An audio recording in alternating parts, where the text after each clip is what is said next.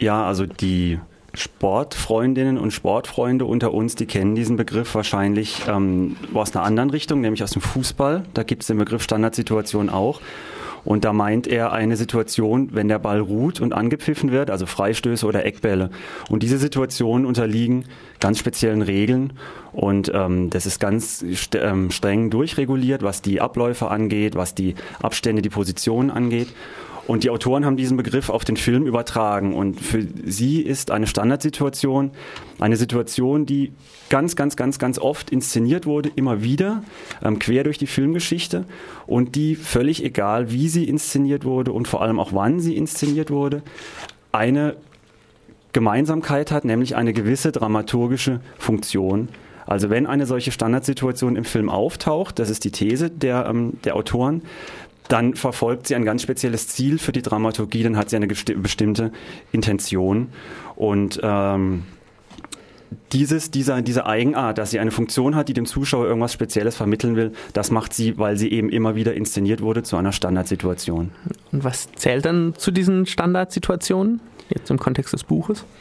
Also ganz interessant ist, dass die Autoren gleich am Anfang schon im Vorwort sagen, dass die Standardsituation, die sie vorstellen, diese Liste nicht abschließend ist. Das ist Work in Progress, es ist im Moment das, wozu sie was publizieren. Und das sind ganz verschiedene Situationen. Das fängt an bei A wie Abschied und hört auf, Zufall oder nicht, bei W wie Wiedersehen. Und dazwischen ist alles mögliche kunterbunt. Das sind ganz griffige Sachen wie Mutprobe oder Verhör oder ganz klassisch wahrscheinlich die Standardsituation schlechthin. Der Kuss, der berühmte Filmkuss. Das sind manchmal auch Sachen, die nicht ganz so griffig sind auf den ersten Blick, zum Beispiel Grenzüberschreitungen oder Fensterblicke. Aber das ist trotzdem auch interessant, sich damit auseinanderzusetzen.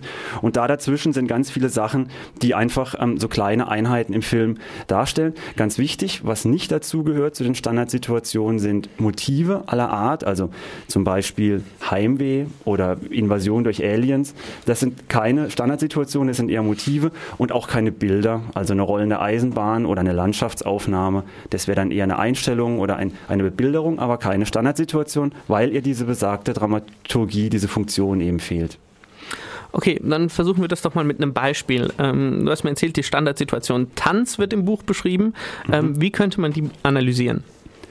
Also man muss das vielleicht erstmal noch ein bisschen präzisieren, nämlich in Richtung Paartanz. Wenn wir mal beim Paartanz bleiben, dann sagen die Autoren, dass ein Paartanz, und es ist völlig egal, wann der inszeniert wurde, ob das im Stummfilm ist oder in einem knallmodernen Blockbuster oder in einem Film aus den 80er Jahren, der am Hofe Ludwig XIV. Eine Ballszene darstellt, was diesen ganzen Paartanz-Situationen gleich ist nämlich, dass sie eine gewisse körperliche Annäherung, eine Art, ich sag mal, erotische Funktion haben. In diesen Tanzszenen werden zwei Figuren einander näher gebracht. So die Distanz zwischen den Körpern wird ausgeblendet, man kommt sich näher und es wird eine Spannung aufgebaut zwischen diesen beiden Figuren. Und diese Spannung und diese körperliche erotische Anziehung ist dann für die weitere Filmhandlung von Bedeutung. Deswegen wird diese Tanzszene dort dargestellt im Film, wo sie eben dann auch dargestellt wird.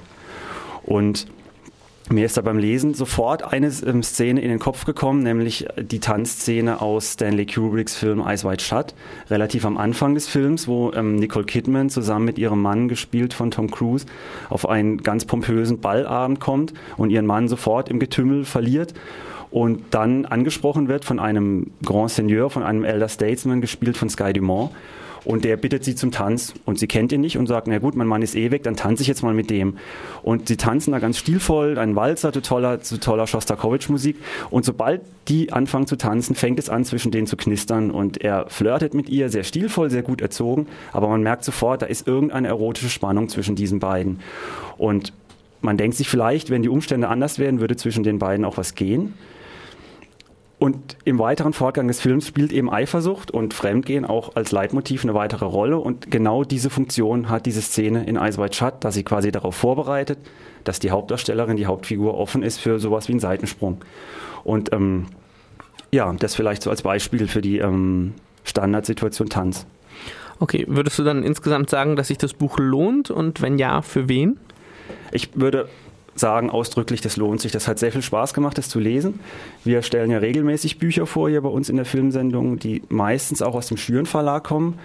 Und Da waren auch schon viele gute dabei, aber dieses Buch Standardsituationen fand ich jetzt mit am besten. Das hat beim Lesen am meisten Spaß gemacht. Es war sehr informativ, es ist auch nicht besonders schwer geschrieben. Und wir haben es, du hast es vorhin in der Anmod schon angekündigt, wir sprechen nachher über Captain Fantastic und ich habe da ein bisschen so einen Selbsttest gemacht. Ich habe den Film mit euch, mit der Filmredaktion gesehen und hinterher in dieses Buch geguckt und geschaut, was gibt's denn da für Standardsituationen, und bin dann auf die Situation Gesangseinlage gestoßen und dachte, sehr schön, und habe mir das Kapitel durchgelesen und konnte diese zwei Gesangsszenen, die in dem Film vorkommen, sofort anders einordnen. Also ich konnte die sofort verstehen, was die dramaturgisch für eine Funktion haben, warum sie so aufgebaut waren, wie sie es dann eben nun mal waren.